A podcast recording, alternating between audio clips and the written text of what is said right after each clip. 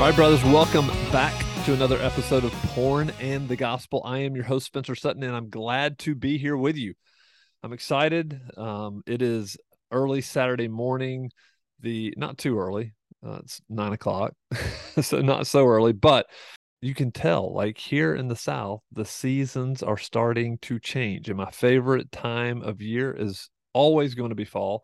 I just love the weather, love the changing of the leaves. And so I'm glad to be here with you. And I wanted to come here this morning and really dive into part of a book that I've studied before, read before, actually in 2021, early 2021, I believe, is when I was last studying this book. But, and it's the book of Judges.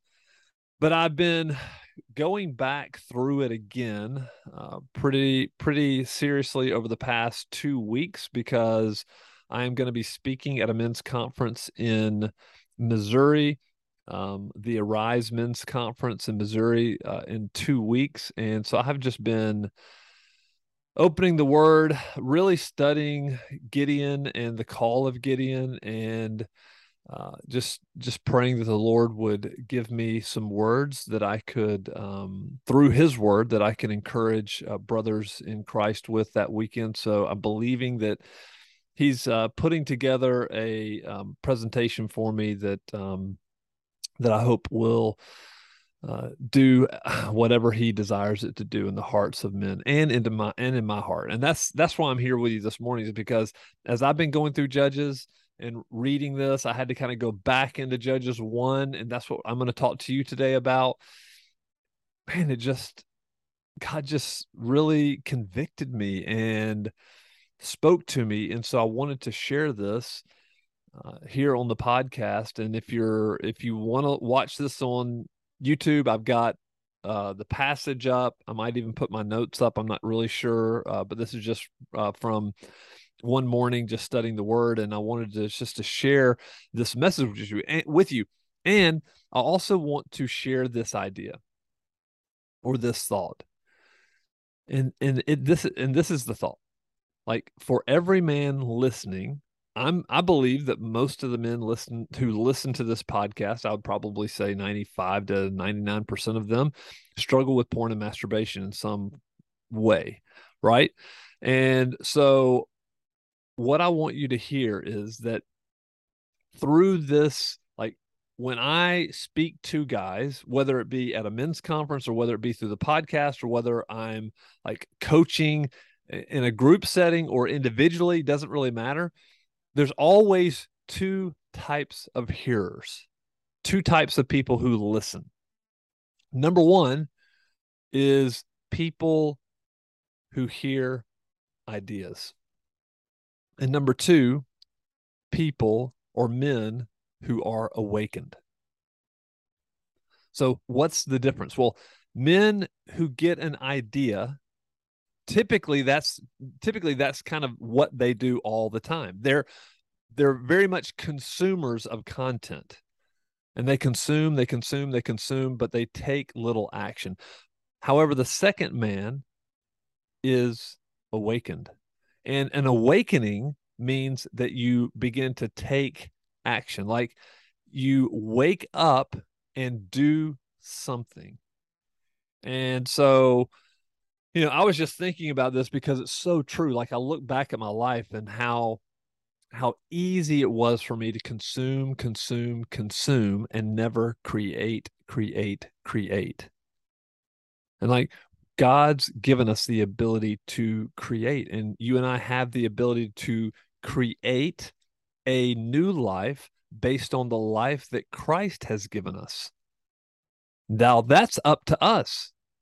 And so if all we're getting are ideas, like if all we do is come to the Word of God and get ideas, and that never leads to action, then it really wasn't an awakening. It was just an idea. And so what I want you to hear is, like, when you come to the Word of God, a lot of times, if you spend time thinking about it and praying through it, the Lord will give you like he'll give you very clear directions on what he wants you to do. I was with my brother and my dad. We were in the Ozarks this last week, and my dad, so each day we were there 3 full days together. We played golf, we fished, and my dad led Bible study. We had a devotional each night. And so my dad led devotion one night. His devotion was from, I think, 2 John. I'm pretty sure that's what it was.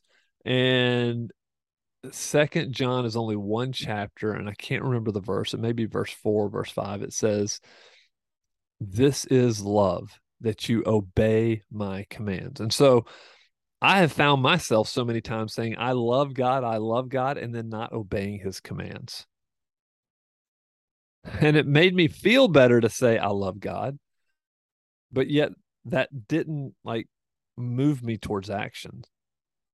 And so even this morning, I was reading Psalm 72 in my quiet time, praying, reading, and man, I'm telling you, God convicted me. Like, he convicted me big time on an area of my life that I have been guilty of saying one thing and doing another. And so I had to take action. I believe that was an awakening. As a matter of fact, I even wrote that in my journal, like October 1, 2022, an awakening. And I just praise God for that. Like, he gives us opportunity, and he's merciful. Like, he's merciful. He's generous. He's patient. He has steadfast love for us. And so I say all that to say, I pray that through this podcast, which is really nothing more than opening the Word of God and saying, we've got to look at the gospel. We have to believe the gospel. We need to look at God's Word and let that empower us and inform us how to live. I pray that men are awakened. That's it. Like, awakened. And then that awakening leads to believing and trusting in Christ. It's not a one-time thing. This is an every single day thing, every single day. But I also know that for an awakening, a man has to come to the end of himself. He has to come to a point where he says, now is the time. I was just talking with a friend of mine who has struggled with porn and masturbation for, I don't know, his entire life. He's in his 40s. And this is just kind of normal. Like, this is normal. This guy, this man is a leader in his family. He's a leader in his church community. In his community, like, people look up to him. He's a business owner. People love this guy, see him as an incredible man of God. And I do too. Like, I love this guy. And we were just having a real honest conversation. And he actually texted me and said, hey, I want some help. One thing that you've always told me is nobody gets help until they finally decide it's time. And that's true. So what we need, what you and I need, brother, what I need is just exposure to the Word of God, to the gospel, over and over and over until there's an awakening in our hearts and we decide to do something about it. All right. So if you're on YouTube and you're looking at this screen, I've got Judges, and this takes place after Joshua has passed away and the people are ready to take the rest of the land. Like, God has specifically told them, hey, I'm going to lead you into the promised land, but you're not going to take all of it at once. Because if you did, then the wild animals would come in. There's not enough people to like truly subdue the land. But he said, I'm going to lead you. God's like, I'm going to lead you to defeat your enemies. Only you have to get rid of them completely. You cannot like get lulled into this thought that you can live peacefully with your enemies. It's just not going to happen. It's never going to happen. And so you have to get rid of them. And so here we are. I'm just going to read a few verses here and we're going to talk about it. Joshua 1 says, after the death of Joshua, the people of Israel inquired of the Lord. Hey, that's a great start. They asked the Lord, who shall go up first for us against the Canaanites to fight against them. The Lord said, Judah shall go up. Behold, I have given the land into his hand. And Judah said to Simeon, his brother, come up with me into the territory allotted to me, that we may fight against the Canaanites. And I likewise will go with you into the territory allotted to you. So Simeon went with him. Then Judah went up, and the Lord gave the Canaanites and the Perizzites into their hand, and they defeated 10,000 of them at Bezek. And this looks like a beautiful, beautiful start, right? We're like, man, this is an amazing. Okay, Joshua's gone. He was their leader, and now they're in the promised land. Now they're going to go in. They're going to take all of the land that the Lord has given them, and they're going to live in this land, and they're going to worship the Lord, and they're finally finding rest and peace in God's great promises, promises that he gave so long ago to Abraham, centuries before. And so here we come, and we keep reading, and then we get to verse 19. And the Lord was with Judah, and he took possession of the hill country, but he could not drive out the inhabitants of the plain because they had chariots of iron.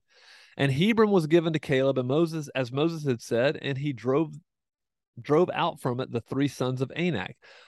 Verse 21, but the people of Benjamin did not drive out the Jebusites who lived in Jerusalem. So the Jebusites have lived with the people of Benjamin in Jerusalem to this day. Now, this is very, very strange. If you're reading this and you're reading like, God, absolutely the walls of Jericho, like, okay, let's just go back. Not only just the walls of Jericho, right? He defeated the enemies of God in Egypt. He led them out by incredible signs. He sustained them through the wilderness. He defeated enemies in the wilderness. He tore down the walls of Jericho. And then he leads them to this land. Joshua's their leader. Then he passes away, and God says, go up. I'm with you. Let's do it. They inquired of the Lord, and he said, this is how you do it. Let's do this. And here they go, and it says, but he could not drive out the inhabitants of the plain because they had chariots of iron. And if I'm recalling, if I go back and read Joshua, chapter 17, verse 16, it says, the people of Joseph said, the hill country is not enough for us, yet all the Canaanites who dwell in the plain have chariots of iron, both these in Bethshean and its villages and those in the valley of Jezreel. Then Joshua said to the house of Joseph, to Ephraim and Manasseh, you are a numerous people and have great power. You shall not have one allotment only, but the hill country shall be yours. For though it is a forest, you shall clear it and possess it to the farthest borders. For you shall drive out the Canaanites, though they have chariots of iron and though they are strong. So Joshua is saying back in chapter 17 of Joshua, like, hey, it doesn't matter who's there. It doesn't matter if they have chariots of iron. You are going to overtake them. You're going to overtake them. So what are we learning from this? What are we learning? This is the question I had, because what I want you to see in, let me go here to verse 19 on my screen. He could not drive out the inhabitants of the plain because they had chariots of iron. This made no sense to me. And so I started reading, and I came across a commentary by Tim Keller, and he had a fantastic point that really shed a lot of light on this. And that is this. And it is that the phrase there, he could not drive out, and he's talking about the people. When he says he, he's talking about the entire people, but he could not drive out the inhabitants is really he would not drive out the inhabitants. The could not is better translated would not. And so I started thinking, wow, is this like, this is the God who did all of those things that they've read about before, who led Abraham, Isaac, Jacob, Joseph led them out of slavery from Egypt. All of these things God did, who created the heavens and the earth and the stars and the sun and the moon. Like, is anything too hard for him? What are chariots of iron to him? They're nothing. If this is the same God who did all of those things, then why did God's people not believe and drive out their enemies? And the truth is, because they stopped looking to God and instead looked at their enemies. They started comparing themselves and felt themselves too weak. They took their eyes off of God and put their eyes on their enemy. And this is the truth. We know this from Scripture. A person or a man cannot fear God and fear man at the same time. You pick one or the other. And so what happened is God's people stopped trusting him to fight their battles for them. The story they told themselves, so we have to remember that everything, like all of the sin and doubt and unbelief that we have, really comes down to stories that we're telling ourselves, which is why, brother, it is so very important for you to be in the Word and in prayer every single day, because you have to rewrite the stories programmed in you by your upbringing and by your sin nature. And so the biggest challenge in our fight against pornography and masturbation is not this habit that somehow has tricked our brain. It's instead the sin and the influence of the world and all of the things that have us doubt God and not believe the gospel. Like, the biggest challenge is just believing what God said is true. That's it. It's not that I need more self-discipline. Yes, I do need more self-discipline. Yes, I need more self-control. I see that as a fruit of the Spirit. But what I really need is, how do I get more of the Spirit? Is I believe the gospel. I read the gospel. I believe the gospel. I pray through the gospel. I share gospel community with other brothers.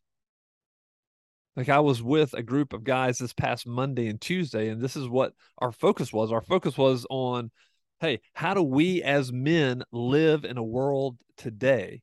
How do we take care of our families?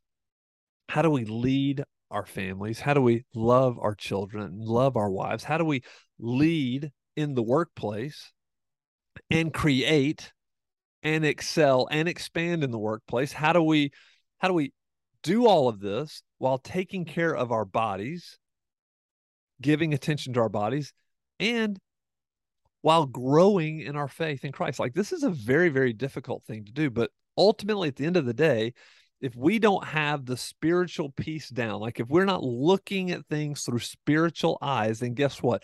One thing becomes more important than all the others. It's either going to be our business becomes more important, or our bodies become more important, or our families become more important. And nothing is more important than your ability to come back to the gospel every single day and preach a gospel message and a gospel sermon to yourself and believe what you're preaching.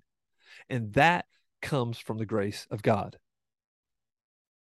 And when that happens, you begin to have more self-discipline, and you begin to have more self-control, and you begin to have stronger desires for Christ than you have desires for pornography. But when we take our eyes off of Christ, when we take our eyes off of the gospel message, what we do is we start putting our eyes on the enemy. And we start telling ourselves, this is the stories they were telling themselves. God's people were saying, we can't defeat them. They're too powerful. What if we lose? What if they take our families and make us their slaves? These were all lies that they were believing that kept them from enjoying the full blessing of God.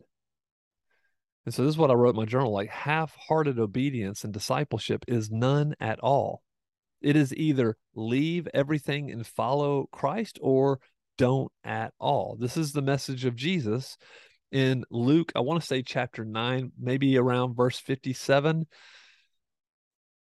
Three times. Like once God said, follow me. Jesus said, follow me. And the other two said, hey, I'm going to follow you. And he said, nah, I don't know if you really are, because foxes have holes and birds have nests, but the Son of Man has no place to lay his head. Oh, Jesus, I'm going to follow you. But first, let me go and bury my father. Let the dead bury their own dead. You come and follow me. Like, no one who puts his hand to the plow and looks back is worthy of me. So Christ says, follow me or don't. And so God says here, get rid of all the inhabitants, all of your enemies, or don't. And if you don't, then guess what? They are going to be a snare and a trap to you.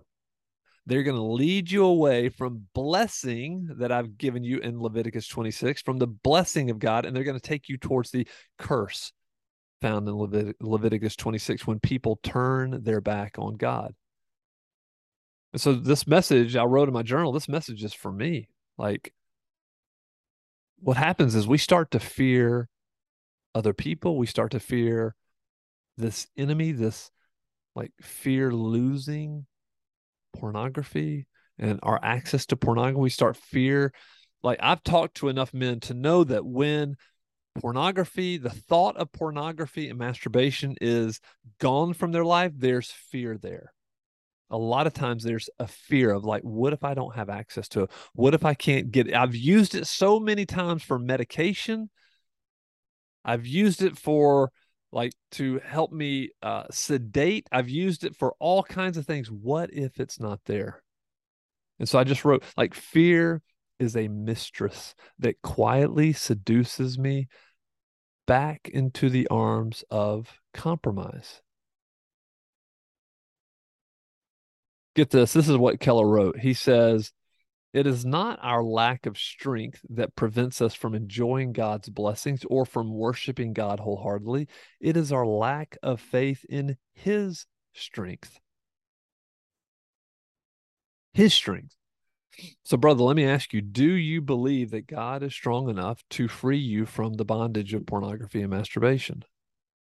If you don't, then you're no different than Judah here that said, we can't really drive out those people because they have chariots of iron. They had completely forgotten who God is. This is what Spurgeon said. He said, if they had believed in God and gone forward in his name, the horses would soon have fled away. He said, this is the problem. He said, the imperfection of their faith is this, as it may be in yours as well, my brothers, that they believe one promise of God and did not believe another. There is a kind of faith which is strong in one direction, but utter weakness if tried in other ways.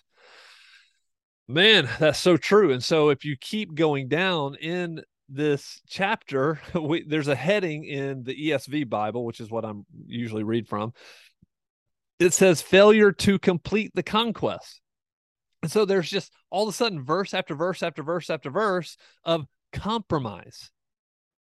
Manasseh did not drive out the inhabitants of Beth Shean and its villages, or Tanakh and its villages, or the inhabitants of Dor and its villages, or the inhabitants of Ibleam and its villages, or the inhabitants of Megiddo and its villages, for the Canaanites persisted in dwelling in the land. So the Canaanites were like, they were more determined to dwell in the land than Israel was to obey God.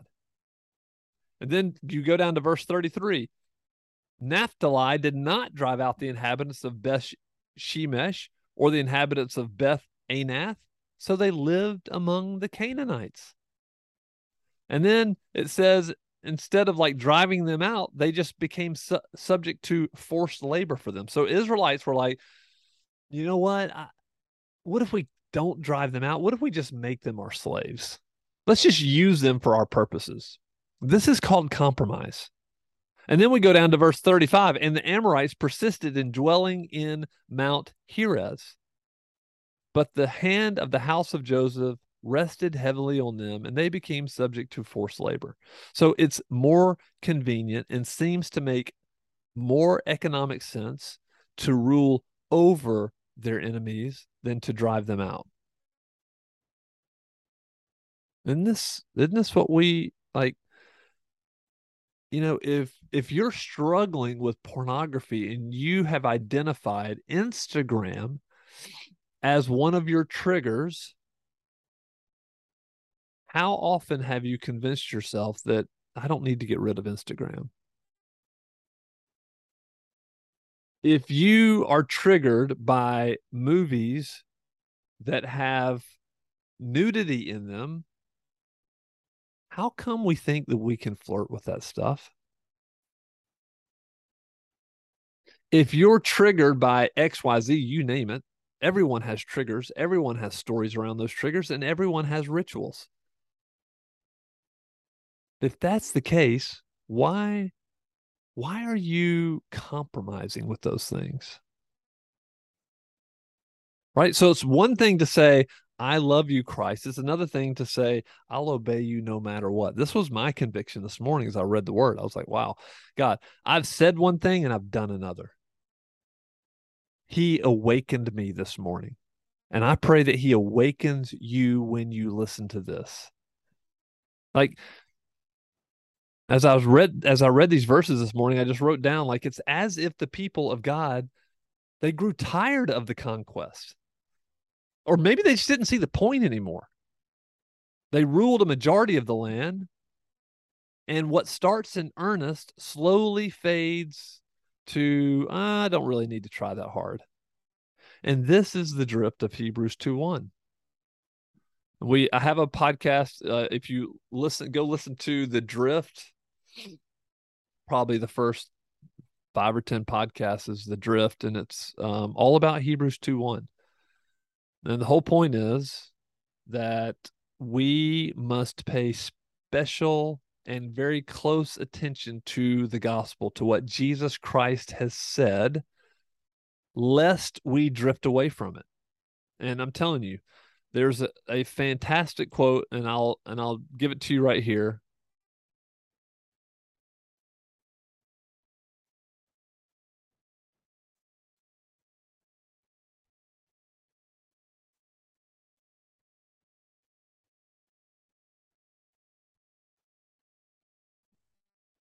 John Piper says this. He says about Hebrews 2:1, there is no standing still, referring back to lest we drift away. Like, drift is like a term. Just think about something drifting down a river, like a leaf falls into the river and it's gone. He says, there is no standing still. The life of this world is not a lake. It is a river, and it is flowing downward to destruction. If you do not listen earnestly to Jesus and consider him daily and fix your eyes on him hourly, then you will not stand still. You will go backwards. You will float by. Brother, 100% true. I've seen it in my life, and I see it in the lives of every man I've ever spoken with. There's a tendency to take our foot off the gas, to drift, to reach a peak and go, hey, I'm at the peak, I'm feeling good. And then all of a sudden, the next thing you know, you're in a pit. Like, this is something, this group of brothers of mine that we get together once a quarter, we meet monthly on a Zoom call, we talk weekly. This is something we talk about all the time, like peak to pit, peak to pit. Like, it's like, hey, we're at the peak, and all of a sudden what happens? We lose urgency. There was a great urgency when the children of God were outside of the promised land, and they knew that they had to drive the inhabitants out. They had to take Jericho. There was urgency there. Then they got settled. Then, you know what, they had crops. Then they felt peaceful, and then there's not as much urgency to go and drive everyone out. And this happens in my life. Like, what starts in earnest slowly fades as I settle down, and I start paying attention to what everyone else is doing instead of paying attention to Christ and him alone.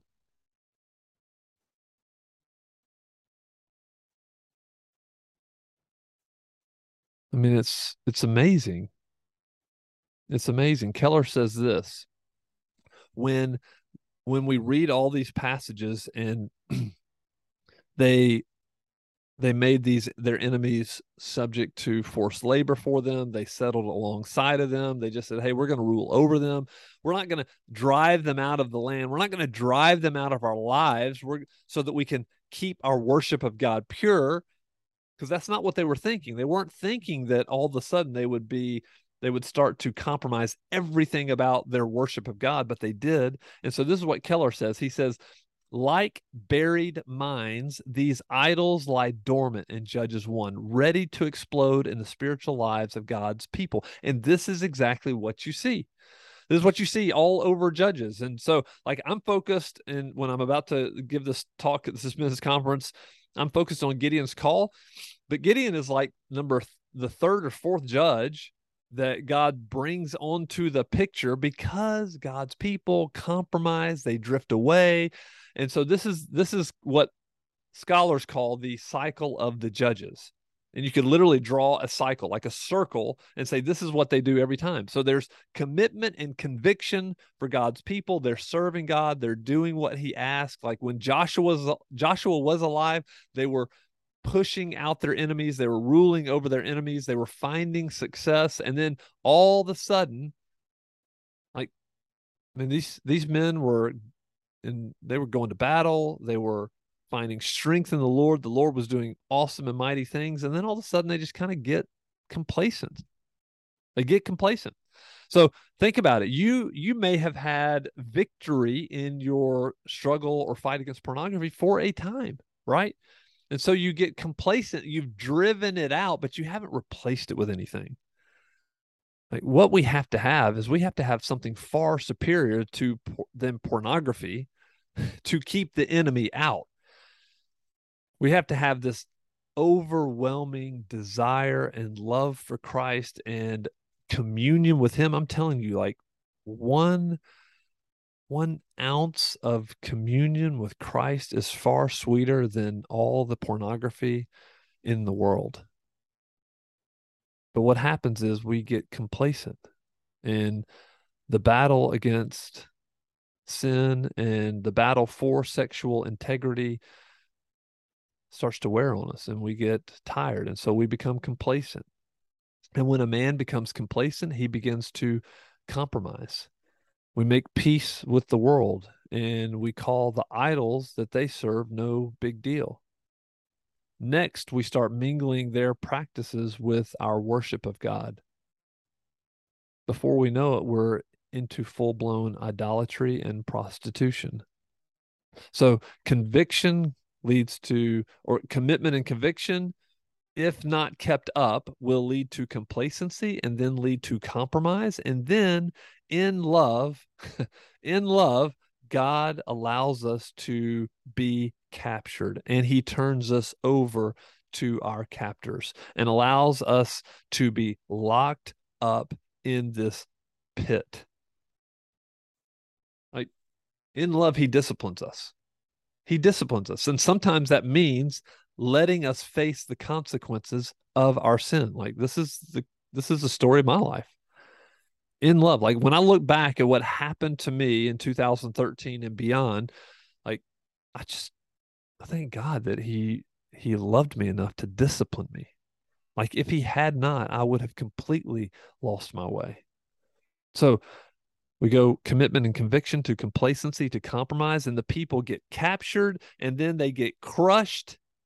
This is what we see all throughout the book of Judges. They're crushed under the weight.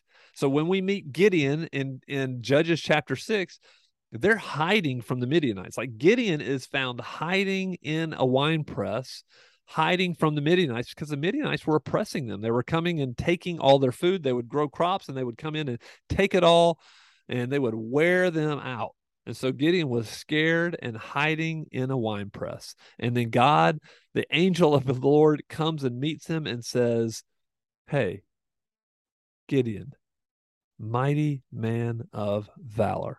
Now, I know that doesn't make any sense, and this podcast is, I'm not going to get into that, but I will come back and talk about that, because this story is just fantastic, and we can learn so much from it. But when the people of God are crushed under their sin, they cry out.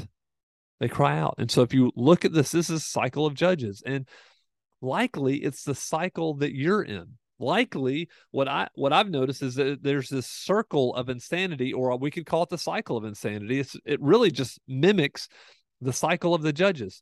For a man who's struggling with pornography and masturbation, he continually goes down and finds himself in the pit, and he cries out to God. God comes and restores fellowship to him. After he's been convicted, and he's like, "Hey, God, I'm never doing this again. I'm gonna walk in purity. I'm good. And all of a sudden we become complacent. We get compromised. We become captured. We get crushed, and we're in the pit of shame and guilt. And we cry out to God, and he comes, and because he's generous, because he has steadfast love for us, he saves us and he helps us. And man, like, there's no shame. Like, he took all the weight of the sin off of me. And so this is why I have to just keep coming back to the gospel, just to see this beautiful picture of Christ, like, bearing the weight of my sin on his shoulders on the cross. And it just makes me fall in love with him more and more. And you know what? You and I will never, ever reach the bottom of God's love. Like, we'll never reach the bottom. Like, dig for this treasure. Dig for this treasure. If you were in the habit of just reading your Bible and not meditating on your Bible, not studying your Bible, I just want to encourage you to meditate, to study, to dig. Like, dig for it as if it were $1 billion hidden in your backyard. Dig, dig, dig.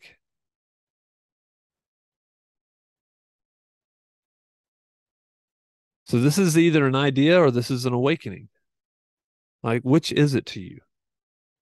Like, I get emails all the time from brothers from all over the world, really, struggling with porn and masturbation. And I get it, brother. I was you. I just want to point, like, if I can save you by God's grace, if I can save you the years and years and years of a wasted life. I'm not saying your life is a waste. It's not. Your life is meant for something, like something incredible. I know how many brothers are depressed. I know how many brothers are suicidal. I know how many brothers are struggling so bad, like they hate their sin, and yet they don't hate their sin. Right? They hate their sin when they're in it, when it's done. They don't hate it when they think everything's okay. I just want to encourage you, brother, like, fight. Everything in you, fight. Wake up. Like, I'm going to this men's conference, and it's this Rise Up conference. And I think that's a fantastic, fantastic title. But let me tell you, before a man can rise up, he has to wake up. He has to wake up. And so many of us, like, finding a podcast is good, right? So if you're searching for a podcast and you find this one that wants to point you to Christ instead of porn, wants you to fall in love with Christ and fall out of love with porn, that's a good thing, but don't let it end there. We can get trapped into the idea that listening to a podcast or even recording a podcast is like somehow this end all be all, and it's not. It's not. Like, information without implementation is just another form of sedation. Like, we're just sedating. We can't do that. We can't make ourselves feel better because we listen to a podcast or even that we just read our Bible. Like, we have to dig. We have to believe. Like, reading the Bible and believing the Bible are two different things. Like, we have to cry out, like, God, give us spiritual insight. I was just thinking about this morning as I started my quiet time. I've shared this before. I've got these 4 short prayers based on something that I read that John Piper does every time before he reads his Bible. And I thought, if it's good enough for John, it's good enough for me. But it's just based on 4 different passages, and I can't even give you the verses of those passages just because I've memorized the passages. And so it's like, the first one is, Lord, open my eyes to behold beautiful things in your law. I'm sure that comes from Psalm 119 somewhere. Like, just open. I'm just asking God, open my eyes so that I can see the truth of the gospel. I can see beautiful things out of your word. That's the first thing. The next is incline my heart to your testimonies and not to selfish gain. Like, God, incline my heart to your testimonies. Like, turn my heart towards you and not towards selfishness. Because I know left alone, my heart desires to please itself all the time. So that's the second one. Next is, God, teach me your ways that I may walk in your truth. Unite my heart to fear your name. My God, he's gracious and he's good, but his name is to be feared. Like, God, unite my heart to fear your name. And then lastly, satisfy me this morning with your steadfast love that I may rejoice and be glad all of my days. So those are the four things I pray before I open the word. Before I read one thing in the morning, this is what I'm praying. And it doesn't take long. I mean, it took me that long to do it. But I'm believing that God hears those prayers.